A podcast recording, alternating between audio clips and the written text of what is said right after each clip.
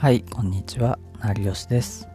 このラジオはブログで収益6桁を達成した僕が文章で稼ぐコツを中心に日常で役立つ情報をお届けします。というわけで今日もラジオの収録やっていきます。で今回話すテーマは、まあ、人生がうまくいく人の習慣を、えー、解説します。という、えー、お話をしようと思います。で今回は、まあ、文章の話とちょっと、まあ、ずれるかもしれないんですけど、まあ、ただその今普通に仕事をやってる人とか、まあ、今そもそもなんかニートでなんかあんまり、まあ、仕事をしていませんっていう人も結構今回の話っていうのは、まあ、役立つ話だと思うんですね。まあ、なんでかっていうと、まあ、人生をまあうまくいく人と、まあ、うまくいかない人の、まあ、差っていうのをねちょっとお話ししようと思ってるんでまあやっぱりまあ人生はまあみんなうまくいきたいと思うんですけど、まあ、実際にま僕のま体験から、まあ、こういう傾向の人がまあ人生がうまくいく、まあ、より成長ができるんじゃないかなっていうのをちょっと僕なりにま考えて、えー、ま見たというか、えー、少しまあ考えてまとめてみたので、まあ、それを今回お話ししようかなと思います。というわけで、えー、本題に入っていきます。で、今回、まあ、話は、えー、3パートで一応解説しようかなと思います。で、まあ、3つの、えー、話なんですけど、まあえー、まず、えー、3つえー、そのパートについて、まあ、どういう話か、えー、お話します。1つ目が、えー、うまくいったやり方から、え捨てる。で2つ目がもったいないものは真っ先に、え捨てなさい。で3つ目が言ったことに責任を持たなくていい、まあ、という話ですね。で結構これだけだと、まあ、なあのどういうことなのかっていうのは全くまああのわからないのかなっていうふうに思うんですけど、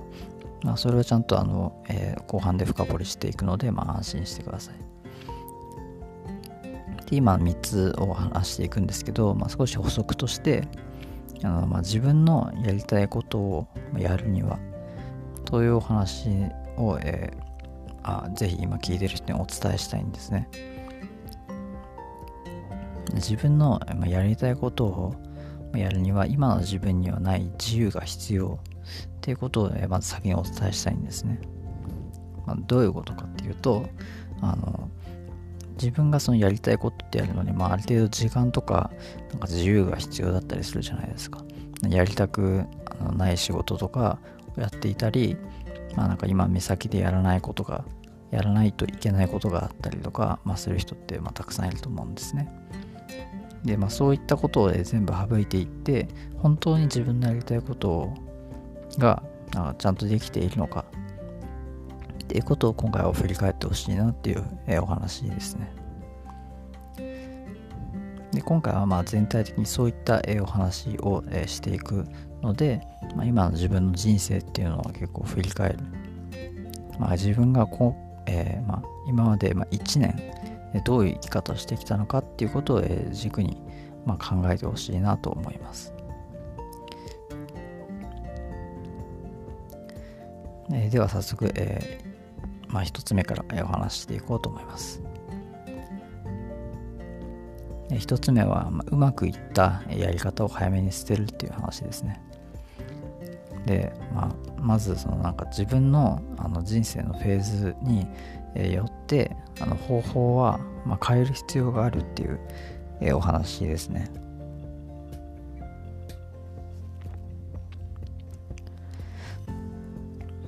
方法っていうとそのまあ生き方みたいな話なんですけど、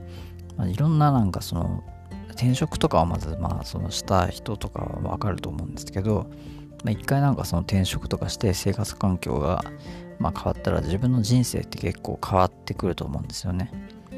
今まで転職してきたご経験がある人はちょっと考えてみてほしいんですけど一回やっぱり転職することによって結構そのまあいわゆるなんかずっと同じ仕事してた日々とかよりも結構意識が高まったと、えー、思いませんか？で多分あの今あなんか自分は結構転職をして、まあ、結構人生変わったなっていうふうに、まあ、思ってる人とかいると思うんですけど、まあ、思ってない人もいるかもしれないんですけどででもその自分の人生のあのやっぱりそのフェーズとか、まあ、変わるとか、まあ、その生き方をまあ変える必要が、まあ、あるんですよねそれはやっぱりその、まあ、うまくいったあのやり方を、まあ、早めに捨てることっていうのができる人こそ、まあ、人生がうまくいくんじゃないかなと思うんです。で、まあ、常にその自分の、まあ、人生のフェーズとか、まあ、その生き方っていうのを変えていく必要があってで、まあ、そういう人が、基本的には人生がうまくいきます。で、まあ、その変えていく必要があるっていうのは何でかっていうと、まあ、最初にその絶対無理だと思った、まあ、行動が、まあ、できたから、まあ、だからこそ、まあ、人生でその自分の、まあ、生き方とかそのやり方っていうのを、えー、まあ、捨てていかないといけないんですよね。で、まあ、えー、ちょっともう一つ、えー、補足をすると、まあ、例えばその自分があと、1年しか生きられないからそのやりたいことに向けて、まあ、動けたっていうふうにまあ考えてほしいんですね。自分がじゃあまあ今、え2021年なんですけど、じゃあ2022年の、えちょっと4月までしかまあ生きられないとしたら、やっぱりその今、その結構長期的に見てる、えー、やってることとかも結構変えていかないといけないんじゃないかなと思うんですよね。でもなんでかっていうと、まあ、長期的に見てなんか成果を出せるとか、成果を出してるとか、えー、仕事をしているとか、まあ結構あんまりなんか先のことはそんなに考えずに、まあのびのびや、えー、まあ仕事してるとか、なんかいろいろ遊んでるとかっていう人もいるとは思うんですけど、ででも自分があと1年しか生きられないっていう風になったら、当然やりたいこととか、まあ、1年以内にま完結できることとかっていうのを結構選ぶ人も多いんじゃないかなと思うんですね。で、基本的にはその常にあと1年しか生きられないっていうその考え方を持ってそのいろいろその中でやりたいことを決めて動ける人っていうのが、まあ、やっぱり人生があのうまくいく人なんじゃないかなっていうふうに思うんですよね。で僕も、えー、過去にまあその転職を何回もしてその個人でまあ副業とかで稼いだりとかいろいろやってきたんですけどでやっぱりそのあと1年しか生きられないってなったら、まあ、圧倒的にその普段のその私生活とかってやることあの変わるんですよねでやっぱりそのなんかまあ学生の時だったらなんかまあゲームやったりとかなんか漫画読んだりとかはしてたと思うんですけど自分が学生でそのあと1年しか生きられないってなったら多分なんかそういったことって多分ほとんどやらないんじゃないかなと思うんですよねやっぱそれはまあ自分はもっと長い、ま、人生があるから、まあ、今別にちょっと、え、気を抜いてても別に、ま、なんとかなるかなっていうふうに、ま、考えるからですね。で、まあ、副業っていう話もあったんですけど、そのもしあの自分が働き続ける経営者とか、まあ、だったら、あのまあ結構その状況は変わらずその消耗したんじゃないかなっていうふうに思うんですよね。まあ、僕はそんななんかすごいあの収益を出してる経営者とかではないんですけどただその自分でそのなんかなんかすごい頑張ってなんか事業を立ち上げて経営者とかやっても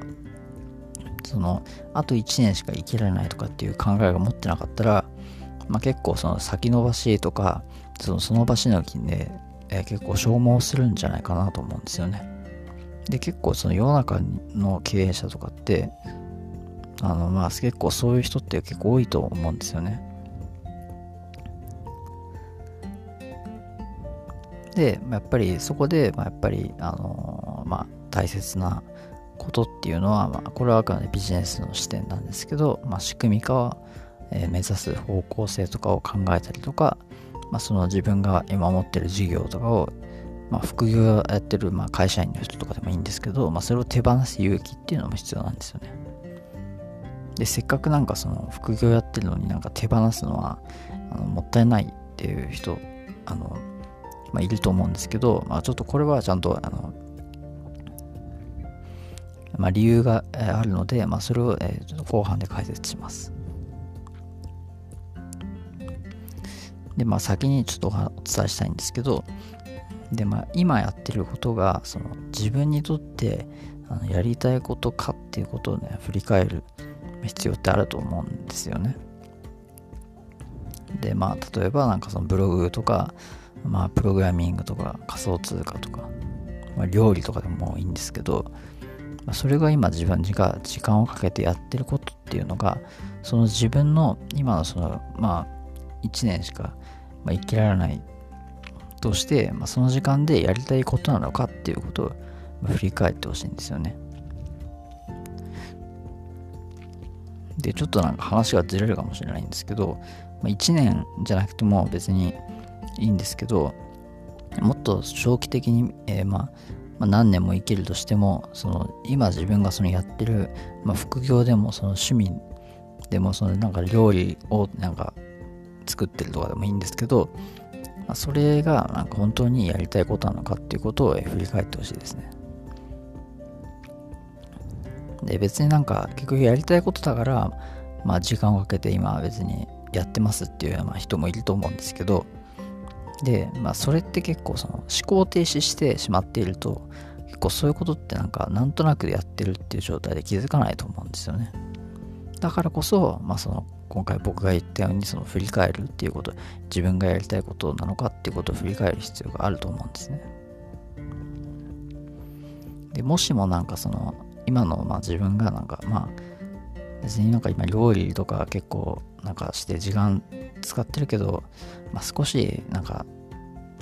たまにはもっとなんか、まあ、手抜きでもなんかいいからなんか時間削減できないかなとかまあ、少し、まあ、手放していいかもっていうふうに、ま、思うんであったら、まあ、あのぜひあの手放しましょうっていうことを言いたいんですね。でいきなりそんなこと言われてもなんかどう手放してあとどうすればいいのかっていうふうに、まあ、ちょっと考える人もいると思うんですけど、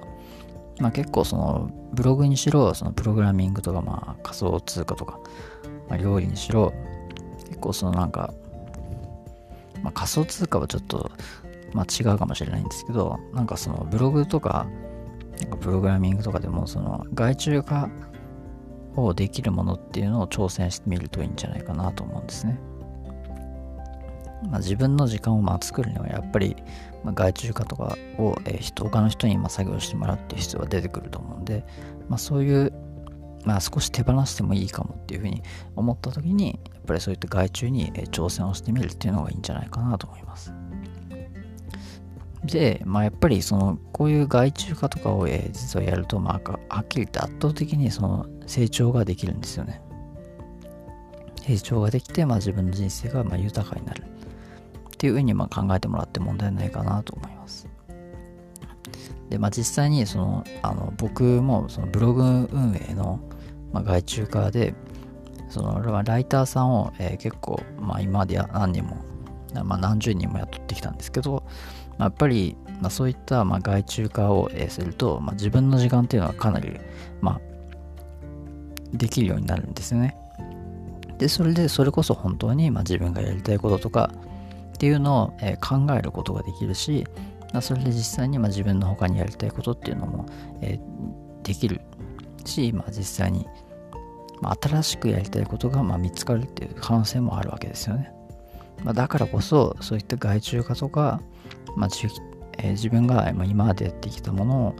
手放すっていうこともちゃんと振り返りつつ、まあ、そういったサイクルがやっぱ作れる方がやっぱ人生もまあ豊かになるし圧倒的にその、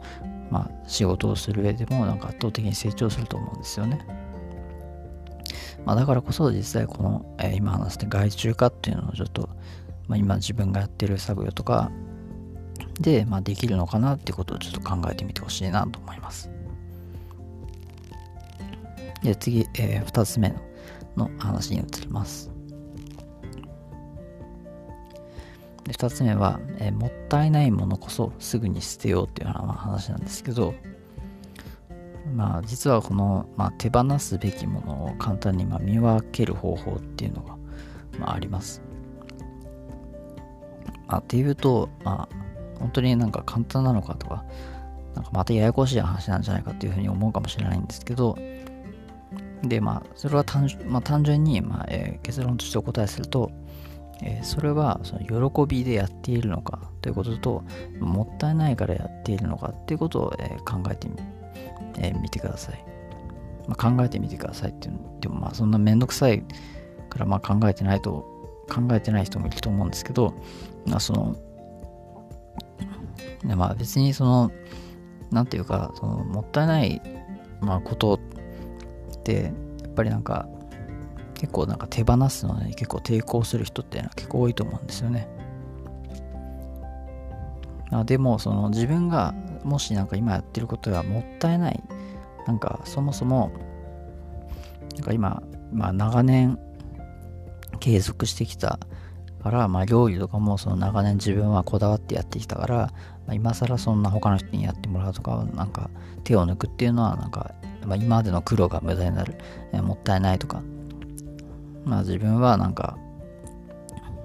ブログとか散々書いてきたけど今更なんかライターさんとかなんか雇ったらまあもったいないとかまあ人にやってもらうことによって、まあ、自分の経験があのせっかく慣れてきたのにあのまたなんか、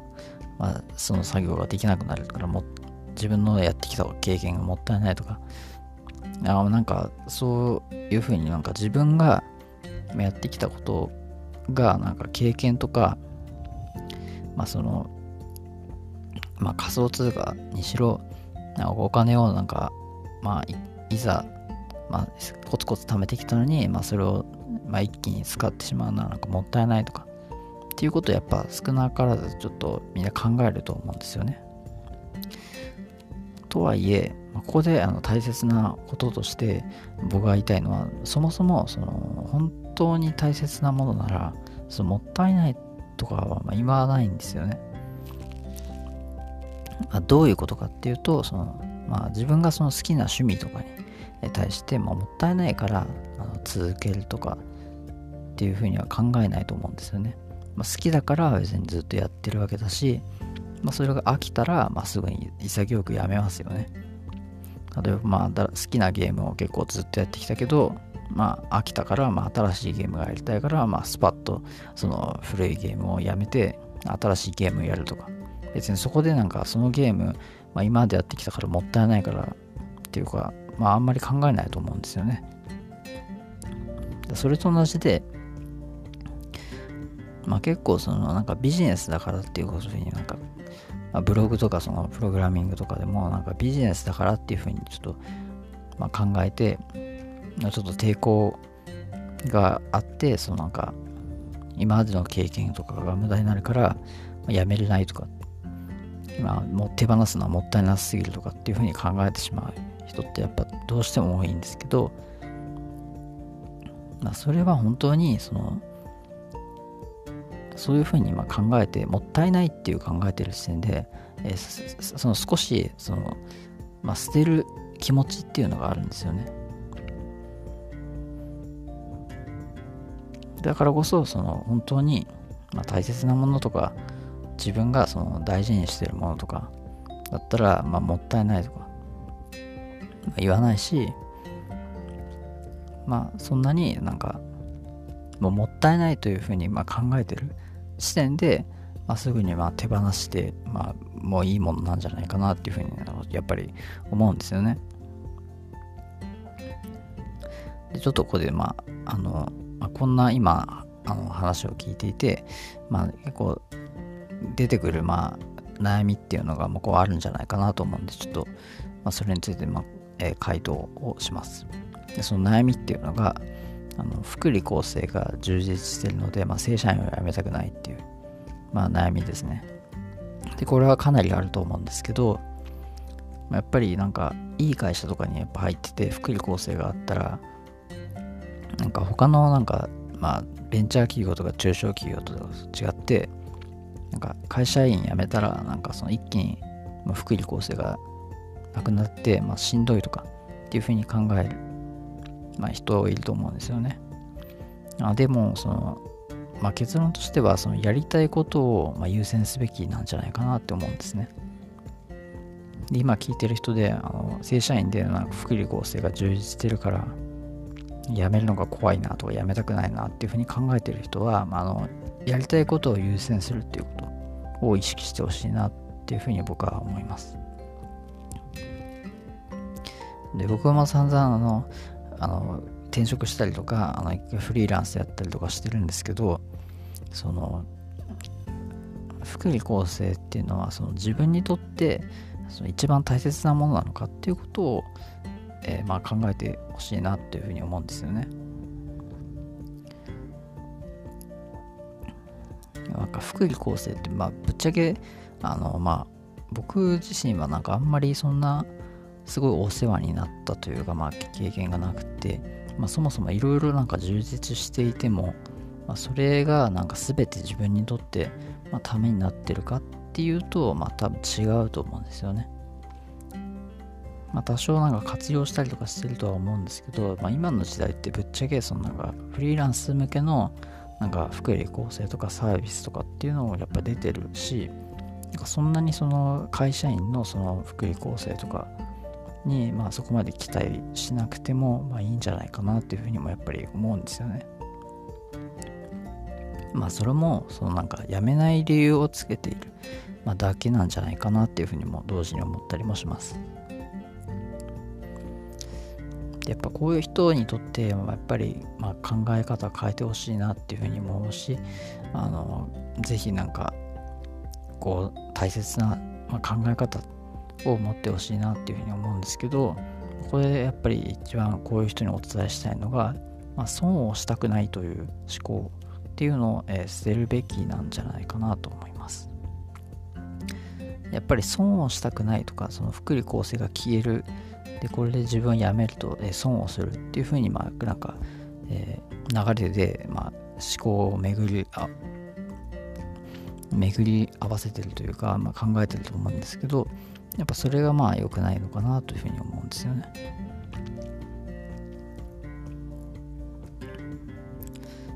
で、まあ、もう一つちょっとお話ししたい、ことがあるんですけど、えー、まあ、言ったことにその責任を持たなくていいっていう話です。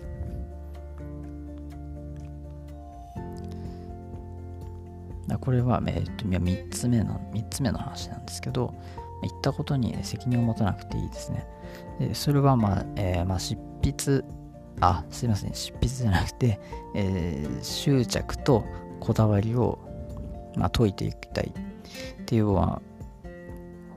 まあ、僕としては気持ちがあります。で、まあ、その、例えばなんか上司とかに、あのまあ、仕事のなんか、今やってる仕事をちゃんと責任を持ってやりなさいとか、なんか言われたことある人ってまあ結構いると思うんですけど、まあ、僕もあのまあそういうこと言われたことって結構散々あるあるんですけどそのなんかまあそもそもそういうなんか思考を縛り付けたりとかその引かれたレールを歩かないっていうことをまあ意識した方がいいんじゃないかなと思うんですね。まあ、ついなんか上司とかにそういうふうに言われるとやっぱりそれに従った方がいいんじゃないかというふうに考えるちょっとやっぱりその意志がまあそれなりに強い人でも考える人とか、まあ、社会経験があんまりなんかない人とかっていうふうにはやっぱそういうことをちょっと考えてしまうと思うんですよね。でもそこで合わせて大切なのが今自分が大事にしたいことっていうのは何なのかっていうことを考える。ね、何なのかっていうのを、まあ、分かることが大事なんじゃないかなと思います。で、まあ、どうしてもやっぱり意志が弱い方っていると思うんですよね。でそういう人にやっぱお伝えしたいちょっと言葉が、えー、まあ、3つほどあります。ちょっと今それ読み上げますね。で、まあ、1つ目が、えー、過去を大切にしていたものを手放してもいいよ。という、えー、言葉と2つ目が、えー、過去に言ったことと違うことを言ってもいいよ。で3つ目がやりたいことを見つけなきゃと思わなくてもいいよ。という3つなんですけど、で、これ今聞いた人どう思いましたかね。なんかちょっとその、プレッシャーがなんか少し、まあ、和らぐんじゃないかなと思うんですよね。で、まあ、この今のフレーズを、まあ、メモしておいて、もう、えー、いいと思いますし、そのなんかたまに、その、なんか自分の意思がちょっと揺らいだり不安だなっていう、こう、時に、まあ、見ると、なんかちょうどプレッシャーを感じなくて、まあ、気持ちが落ち着いたりとかするんじゃないかなっていうふうに思うんで、まあ、そんなふうに活用してみてください。で、まあ、人は、あの、目標が立てても、そのやっぱ不安で心が揺らぐ時ってあるんですよね。自分が今、今はうまくいってるけど、まあ、この先はどうなるのかとか、やっぱ考えてしまうと、やっぱ結構、まあ、こういった言葉とかが、まあ、プレッシャーを和らげるような言葉があると結構、まあ、落ち着いて、まあ、仕事とかもなんか、なんかその作業とかもできるんじゃないかなと思います。ですみません、ちょっと長くなってしまってるんですけど、まあ、最後にちょっと大切な思考についてちょっとお話します。で、えー、まあ、大切な思考についてなんですけど、まあ、これはやっぱりその今まで話したことと踏まえてそのライバルと言える存在を、え、作るっていうことをできたらやってほしいなと思います。で、そのライバル同士こそそのつながりを持つことって、まあ、実は大切なんですよね。そのなんかライバルでなんかやっぱ自分の意識してる人の、まあ、つながりを持って、まあ、お互いそのなんか伸ばし合うとかっていうことがまあできたりとかもできるし、まあ、自分をやっぱりその高める比較することによって自分をまあさらにあの上に高めることができるしやっぱりその目標ライバルがその目標であってその自分のやっぱり、まあ、意識っていうこと生活の意識っていうものもやっぱり変わってくると思うんですよね。でこれは本当に思います。まあ普段身の回りでやっぱ一緒に仕事をしてる人とかなんかまあ自分と近い、まあ、部類の人とかがいたらやっぱちょっとそこをまあライバルじゃなくてもまあ仲間意識仲間とかまあその自分とまあまあ同類とかっていうふうにまあ考えて、まあ、ちょっと意識してみると、まあ、生活の仕方っていうのはやっぱり、えー、だいぶ変わってくるんじゃないかなと思います。で、まあ、ライバルじゃなくても、その目標にしたい人でもまあ問題ないですね。で、まあ、僕の、まあ、場合でも結構その、好きな本をそのなんか読んでみて、で、まあ、その著者っていうのをまあ参考にするとかっていうのもありなんじゃないかなと思います。まあ、その著者のなんか思考とかをま参考にして、まあ、自分もその思考をまインプットして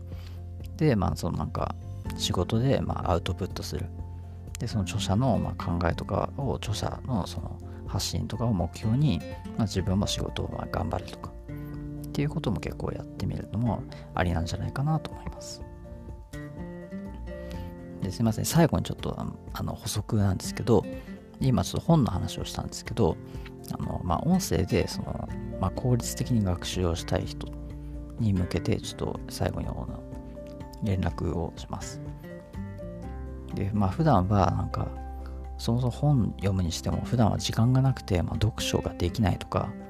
あとなんか運転中、車の運転とかして、なんかその時間で音声でまあ学びたい。まあ、本をその文章でまあ読むより、あの聞く方がまあ自分は好きだなっていう人とか、なんか、まあ、皿洗いとか洗濯とか、なんか、家事をとにかくやってる時に、なんか、聞きながら、なんか効率的に学びたいなっていうふうに、まあ、考えてる人とかは、まあ、やっぱりその、ながら聞きを要するにしたい人ですよね。まあ、そういう人は、あの、まあ、Amazon Audible の、まあ、利用が便利なんじゃないかなと思います。まあ、僕も、あの、実際にちゃんと使ったんですけど、まあ、結構その、本の内容を、まあ、そのまま、あの、まあ、なんか家事してる時とかに、あの、僕実際に聞いたりとかしたんですけど、まあ、かなり時間を有効活用できるなっていうふうにもやっぱ感じてますね。結構、まあ、ビジネス書とかを、えー、好きな人とか、まあ、聞きたい人っていうのは結構、まあ、Amazon ディブルを使うのはありなんじゃないかなと思います。ちなみに、その30日間、最初は無料で使えるので、なんか、まあ、まずはその1ヶ月まあ、使ってみるのがまあおすすめですね。で別に1ヶ月使って、そのなんか不要だなっていうふうにちょっと途中で感じたなら、あのその1ヶ月その課金する前に、まあ、解約、まあ、しても全然 OK だなと思います。だからまずは、なんかまあ、あの、ながら劇で、まあ、学びたいなっていう人はまず1ヶ月だけ使ってみて、まあ、その後、まあ、不要ならまあ解約するっていう流れが、まあ、僕はいいんじゃないかなと思います。はい。で、ちょっと長くなったんですけど、今回の話は以上です。では最後までご視聴いただきありがとうございました。あのではまた。